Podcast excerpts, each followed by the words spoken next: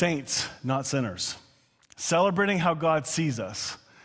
But there were some ponderings this week. Not quite as many as normal, but there's some ponderings that made me think, and I want to share them with you.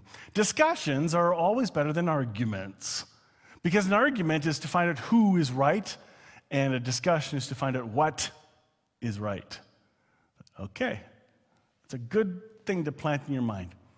I love this one. Our world is not divided by race, color, gender, or religion. Our world is divided into wise people and fools. And fools divide themselves by race, color, gender, and religion. I like that. Um, this was really good. The good news is that there are no gatekeepers to Jesus. People try to be, pastors, theologians, churches, and other police, others police theology, enforce legalism, and criticize people's faith. But God loves everyone, even when Christians don't. And we're seeing that more and more. I love this too. This is, this is for how you deal with other people, because you don't know what people are going through. Remember that people love to their level of self love. Just ponder that for a moment. This one really made me think communicate to their level of self awareness, and behave to their level of healed trauma. Sometimes we wonder why our discussions with certain people are difficult, or why we're button heads with certain people. Maybe there's more going on than we know. And if I've learned anything in the last while, it's we need to become more loving in our response instead of judgmental or argumentative it's not about being right. Once we deeply trust that we ourselves are precious in God's eyes, we are able to recognize the preciousness of others and their unique places in God's heart. I love this. This is a great summary of what we've been teaching here for the last 20 years 19. 19 years. And probably further than that, but I know I have had a a joy of expressing this more accurately. If you don't know who you are in Christ, you're probably not going to live like it. I love this next one. To say that I am made in the image of God is to say that love is the reason for my existence. For God is love. Love is my true identity. Selflessness is my true self. Love is my true character. Love is my name. I remember doing a sermon uh, on what names mean and that names matter. And this is deep. This is deep calling to deep. Anyway, I, that's, that's it. All right, a devotional I found last week that I wanted to share with you. I got pretty excited when I read it the first time. My friend Rich, uh, Richard Murray, you guys have, may have seen him on the Wednesday morning Still Growing in Grace program I do. Uh, he's one of the co contributors on a regular basis. Um, he wrote this, and he has a perspective on that text that when Jesus said he saw Satan fall like lightning from heaven. Here is a lens you may not have seen before that has merit. Let me share it with you. Jesus saw Satan fall like lightning from heaven, or, put another way, Jesus saw the dark nature, attributes, and energies attributed to Satan drop away from our heavenly image of God. When his 70 joyful disciples returned after having healed and blessed so many, as they declared the kingdom of heaven was now here, hint, hint, the people saw for the first time the pure, the unadulterated, the Satan free image of the heavenly Abba. The people saw. They saw a love divine without condition, reservation, or limit. They saw God as a rescuing healer, not a cruel afflicter.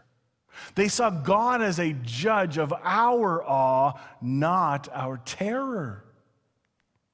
They saw Satan was the Old Testament oppressor, not Abba. Abba was richly in the Old Testament, but only as the Father of light, love, and all blessing, in whom there is no darkness, variableness, or shadow or turning. Jesus knew that wondrous day that Satan's nature had been completely severed and separated from Abba's nature. Satan's attributes of wrath, cruelty, vengeance, oppression, and condemnation had forever been cut, called away, and discarded as heavenly virtues. Satan fell from heaven's image that day and is still falling. That's deep. That's a lens that many have not heard before. It begs contemplation to process. It is a lens, and I value it. There's much we don't understand, and much we need to still understand. And I think the menu is bigger than what we've been told, especially the dessert menu, which is what today's message is about. Saints, not sinners, celebrating how God sees us. Today, I want to bring good news this week and next week. And I actually cut out a whole bunch of slides so I don't have to scroll through them because I didn't finish. Some of you get it. All right. really, there's a lot. All right, recap. Uh, the week one, we explored the history of the Reformation and how Martin Luther played a role in it because it was on uh, Reformation Sunday. It was, it was quite interesting. Uh, feedback was interesting. Feed, week two, we explored the topic of saint and sinners, as well as the, what the scriptures have to say about the subject of being a saint. Today, we're going to explore on how God sees us. Our subjective perspective can be altered by circumstances and emotions, but how God, Trinity, sees us is how they see us. Today is about good news. If you uh, have a car that needs fixing, and, and let's assume it's a, a hybrid Toyota, because we have a Toyota guy here.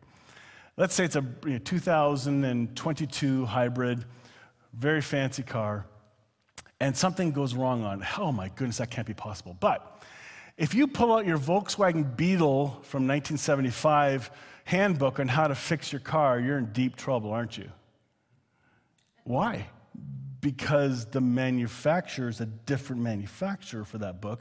You need to go to the creator of that item to find the specs, to find how it was created and why and what it needs.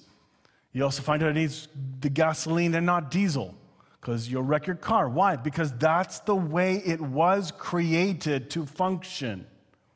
It's created, you don't put a, you don't put a, a certain kind of battery in or the wrong size alternator in because you'll wreck everything. Why? Because that's how it was created. So, if you want to get the opinion of how a certain vehicle is supposed to work or function or its value, you go to the manufacturer and you find out from the horse's mouth. You and I were created by God.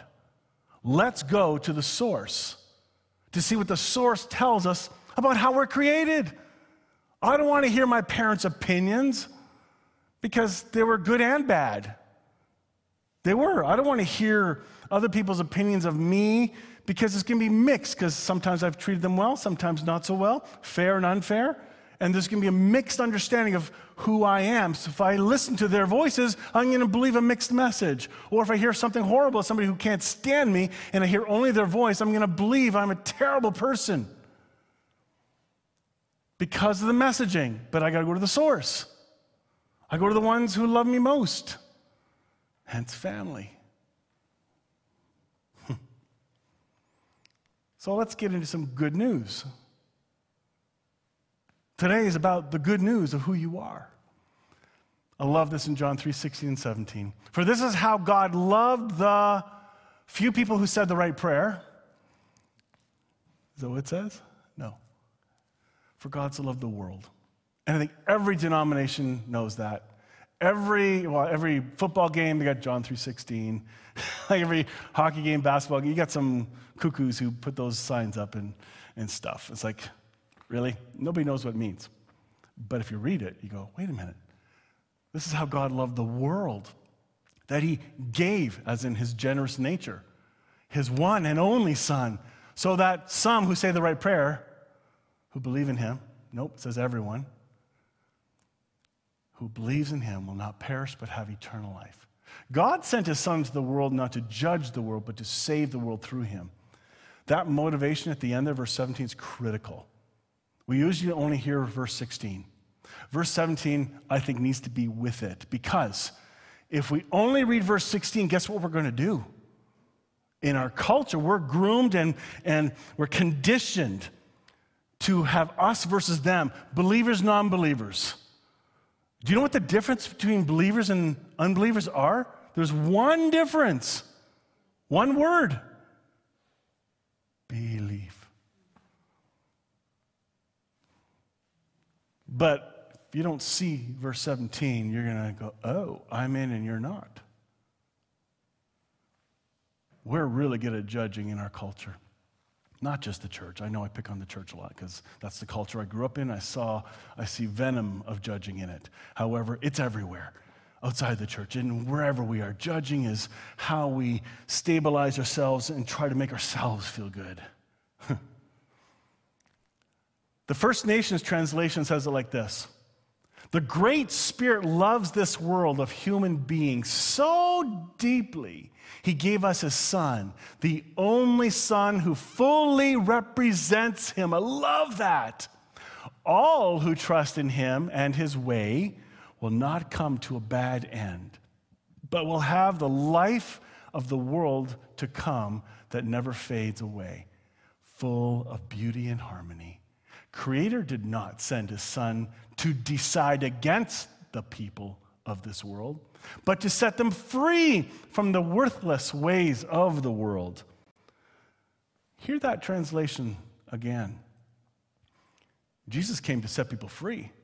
If we don't see people are in bondage, and all we see is they're jerks and they're just judgmental and they believe wrong, we have labels we slap on them, but instead, there are people in bondage. They need a loving way to be set free. And it's usually done in gentleness and kindness. It just is. For this kind of stuff, for sure. I thought that was really cool. In the Passion Translation, for this is how much God loved the world. He gave his one and only unique Son as a gift. So now, everyone who believes in him will never perish but experience everlasting life.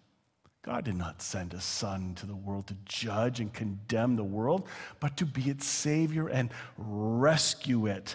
If we don't have the rescue mindset, we're going to misjudge. this is good news. First Nations translation in 1 John 4 7 to 11. I got a couple translations for this 1 John. I think I do. But I love this. My much loved Friends, what a great way to rephrase that. My much loved. Other translations will say beloved. My much loved friends, love each other. For love comes from the great Spirit. All who love have been born of him and know him. Those who do not love do not know him, for the great Spirit is love. Creator showed his love for us by sending the only Son who fully represents him, there it is again, into this world, so that we could live through him. This is love. Not that we loved Creator, but that he loved us and proved his love by sending his Son to take on himself the burden of our broken ways my much loved friends. If Creator loved us like that, then we should also love each other. That's rich. Th- if you don't have the Pas- or sorry, the uh, First Nations version, get it on Kindle or something. It's like a devotional. Like when you read it slower, it's like, whoa, there's a depth of spiritual insight that we're not used to. My upbringing saw First Nations people as they're believing a lie. They have the false gods. They, they don't know what they're talking about. And the more I grow and see that, wait a minute, they have more insight than what we've been led to believe, and we've misjudged them. Hmm. Matthew 11 from the New Living Translation. Good news. This is for you who are weary. You need good news? Then Jesus said, Come to me, all of you who are weary and carry heavy burdens, and I will give you rest. This is critical. We're in a culture today that is exhausted. I was talking with a couple of leaders the other day, yesterday, and we were talking about how we're feeling uh, two and a half years, almost three years after COVID began. And it was like, we're, we're, we're tired. Like, we're just long tired. you know, we tried to stay strong and energetic and encourage everyone else while everybody else is worn out, and we're trying to keep everybody going and be an encouragement to be strong, sometimes even look stronger than we actually felt. It's exhausting. And then when to stop and go, have you ever worked on a yard project one day? Remember I used to years ago. I'm kidding.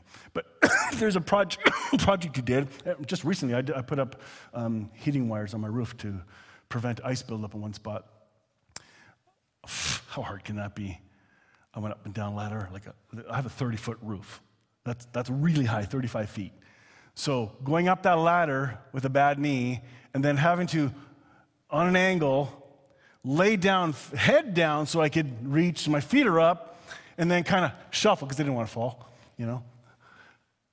It was exhausting, but I didn't know until I stopped. When I pulled the ladder down, put it away, I sat at my desk and went, oh my goodness. Actually, it got worse.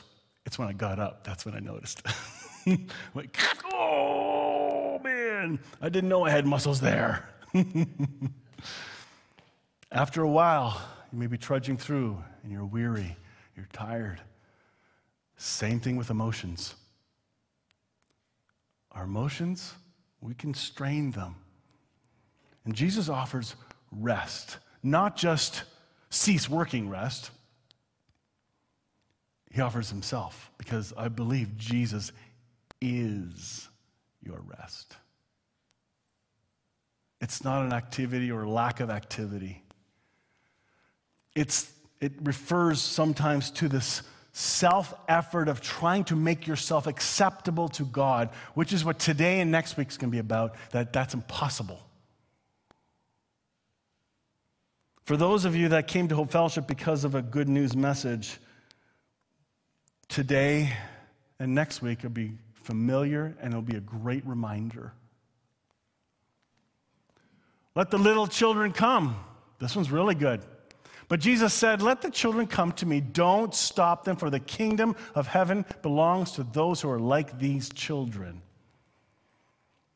That comes back to being acceptable, trying to do things to become acceptable. Children don't have to do things to become acceptable. Hey, you want to be my friend? Sure, okay. Boom, they're friends. Like, that was weird. Do we do that as adults? Hi, Brent, will you be my friend? we don't do that. And yet, the innocence, the lack of baggage and judgmentalism, hmm. Jesus welcomes you as a child, his child, with the gleeful, playful joy that you would expect a grandparent to receive a young grandchild on the knee, that kind of a thing, or a grandparent, a grandma running in for cookies, whatever, however the traditions are, whatever. I'm not trying to label it too badly, but the point is there's a playful delight. Why would Jesus say this? Because his young adult disciples were shooing kids away. Oh, no, no, this is for adults. You know, we're the in group. You, I, someday you'll grow up. You're like, come on. And Jesus is saying, uh uh, uh, uh. Let them through. When you teach a child that acceptance at a young age, that God is not judgmental, it changes their concept for the rest of their life. I had mixed messages growing up. I, had, I was growing up to believing that God was good, sure, all the time, God's good, you know. Remember that phrase? God is good, and everybody says all the time. It's like, okay, only church people do that. You don't hear that happen. And anyway. But I also believe that I could fall out of the goodness of God by my behaviors. I was told I'm going to hell because I smoked, or I'm going to hell because I had an earring, or I'm going to hell because this, because of that, because I wasn't in church. I was told these things. And then once in a while I hear God's good. God loves you. That's great. But then, but you do that, God's going to get you. So the mixed messaging is really hard. So teach children God loves them without condition. Hmm. Separate their behavior from their identity when you speak to them. That includes adults. That includes us adults. Hmm. Romans 1 7, we ended last week with this that you are a saint. We talked about the whole pattern of saints, but I want to share with you these verses that I think are really cool, just so you know I'm not making this up. Romans 1 7, you are a saint. To all those who are beloved of God in Rome, called saints. All right? 1 Corinthians 1 2, to the church of God that is in Corinth, to those sanctified in Christ Jesus, called to be saints. Colossians 1 11 to 13, giving thanks to the Father who has qualified you, has, past tense, done deal, qualified you to share in the inheritance of the saints that you were a part of in light. He has delivered us from the domain of darkness and transferred us to the kingdom of his beloved Son. Delivered, past tense, past, transferred. Do you see this past tense? It's a done deal. You don't have to pursue to become a saint. Hmm. I love this. And he who searches hearts knows what is the mind of the Spirit because the Spirit intercedes for the saints according to the will of God. We sometimes refer to folks that are older than us as saints. We talked about those who are, have higher virtue or whatever or sound more spiritual. We call them saints. Well, we are all saints. You are a saint, and if it's uncomfortable for you, good. It's time to shake that loose and become comfortable with it because it is true. Hmm. Not because I said it.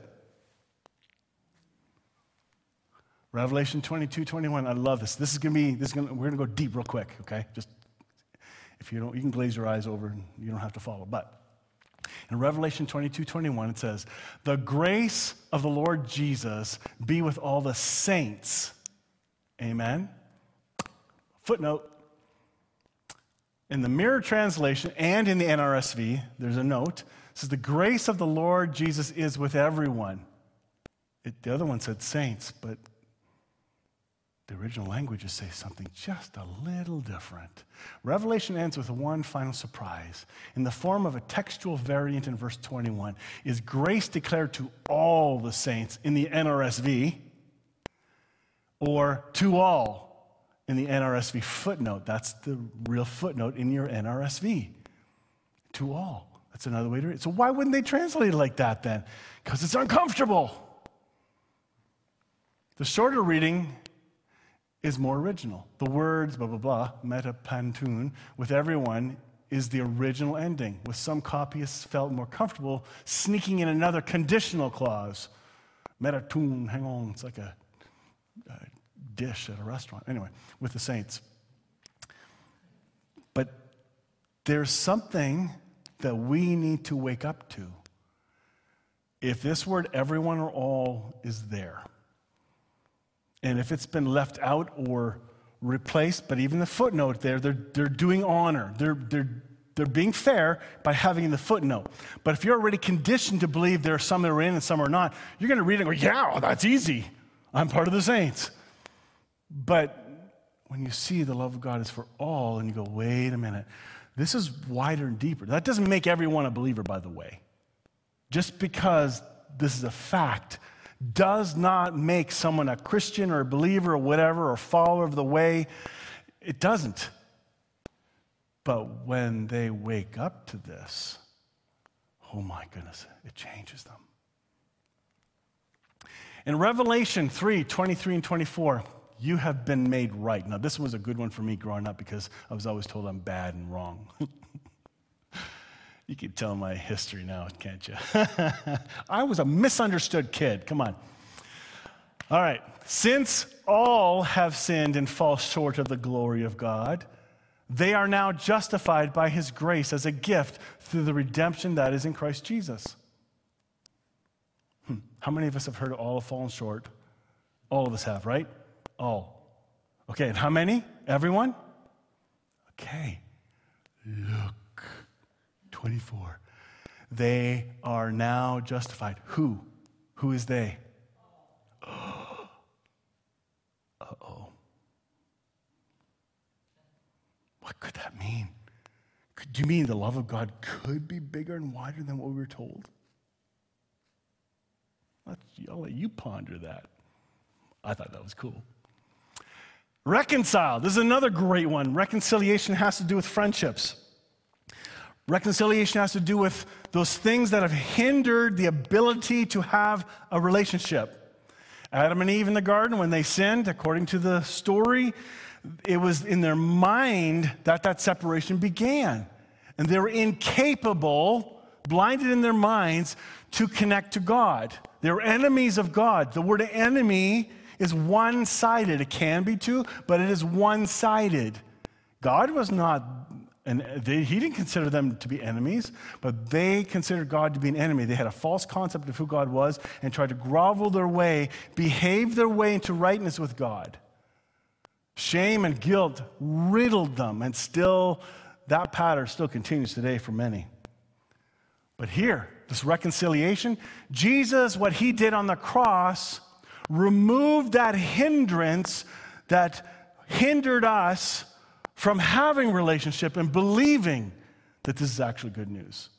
That's what reconciliation is. You've been reconciled, past tense. This is the good news. This is the gospel. But God showed his great love for us by sending Christ to die for us when? While we were still sinners. And in that sinful state, whatever that means, we didn't have the capability of reaching out to God. Oh, God, save us. We're doing our stuff, however, uh, just symbolically. And Jesus still went ahead and did this. I'm not making up. You can look this up. In fact, there's going to be a couple references to this, depending on time. And since we have been made right, there's that right part again, in God's sight by the blood of Christ, we will certainly, He will certainly save us from God's condemnation. Are you having a fear of being saved in the end? It's not about you. It's about what Jesus has done, not you.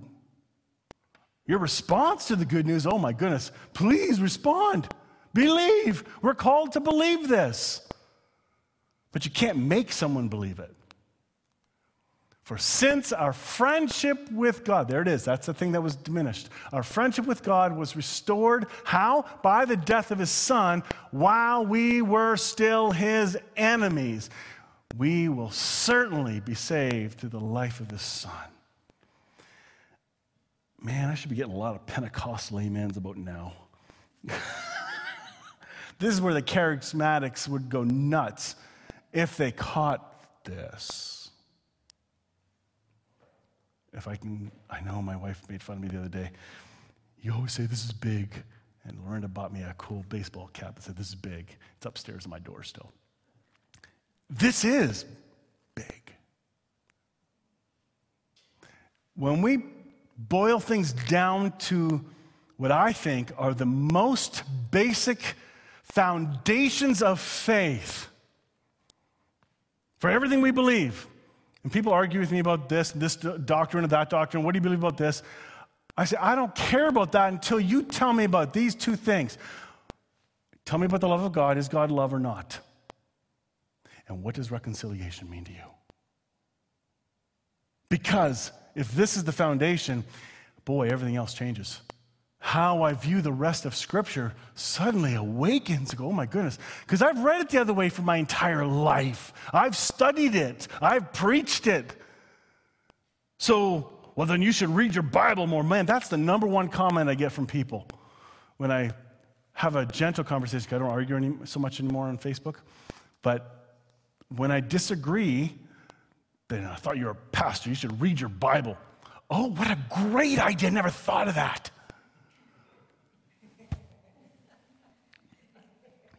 Just tells you the level of their ammo. like, sorry, rabbit trail. Romans 8 1. This is really, really, really, really, really good. First Nations translation. This is talking about any condemning voice does not come from God. Have we been a condemning voice to someone else? Yes, I believe we have. That was not Christ in you. That was ego. That was flesh. Every time it's negative, it's never the fruit of Christ in you. Ever, ever, ever. Any condemning voice. I grew up with enough condemnation from too many people my entire life. School, home, work, family, growing up, all of it. it, it, it it's kind of scary how it still affects me today and how I hear tone from others because my filters are, I haven't removed all the filters, but I know the power of condemnation. But if you want to hear the love of God, it's not condemning. And I'm not making it up. First Nations translation, Romans 8 1. So now, no one can use our tribal law to decide the guilt of the ones who have trusted in Creator sets free Jesus, the chosen one. Well, it's kind of different, but the New Living says, so now there is no condemnation for those who belong to Christ Jesus. Let's go back. After hearing that, now let's reread this. So now, no one can use our tribal law to decide the guilt.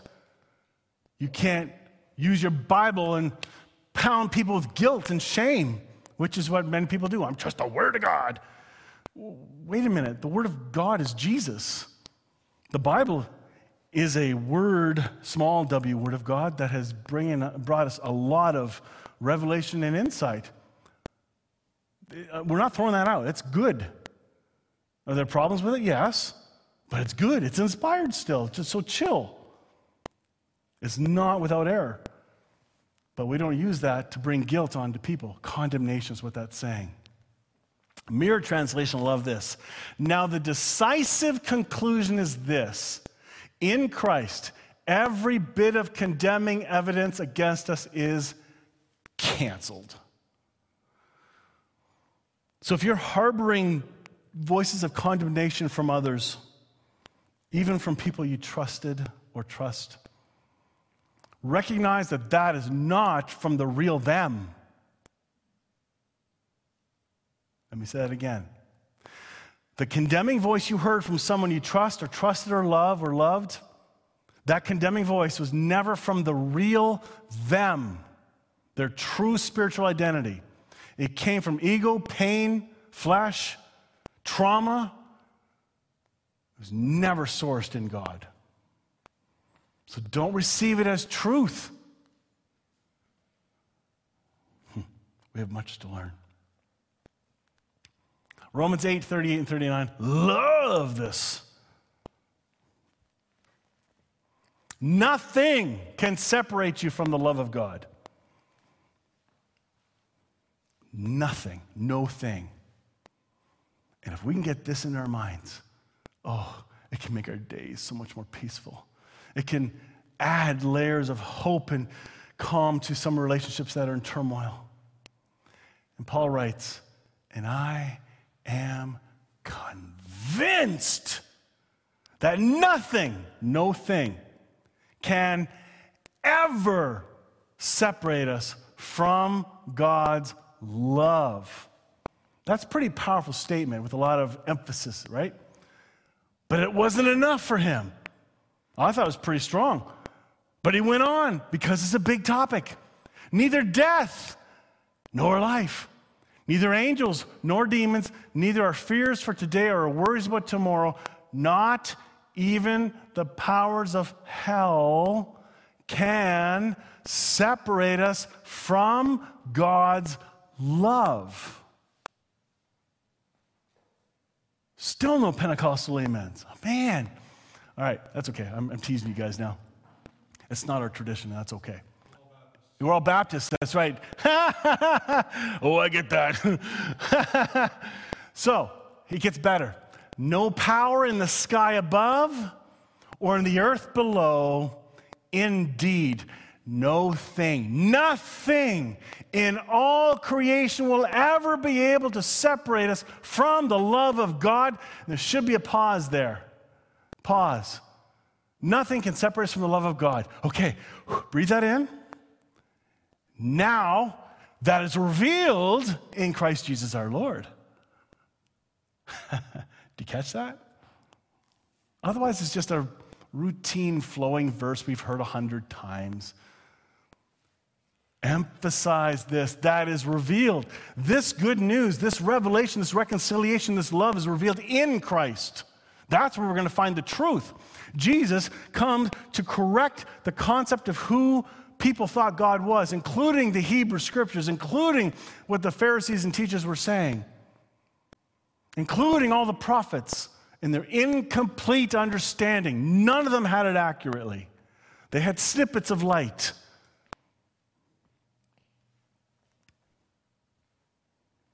This is supposed to be good news. And if you ponder those verses I shared with you today, I think you're in for some really good reading. I'm surprised I got done before 11. This is really cool. I, I, I cut it just enough slides. I don't have to fast forward 10 slides or 20. It's actually 26, but anyway. Seriously. Woo! Um, we are saints, not sinners. And the term sinner is often referred to our behavior. How you behave is not who you are. When you call someone a jerk, they are not a jerk. Their behavior was acting like one who was a jerk. Big difference when you refer to identity versus behavior. You're a saint. It's like walking into a garage. You are not a car because you stepped into a garage. That's an obvious one, right? So, in the same way, you've been declared a saint by the manufacturer. You've been given all this today, and there's more next week. Next week's gonna be fun. This was like kind of got heavy a little bit there, but it's still really, to me, it got me excited. It was really good. Let's pray. Heavenly Father,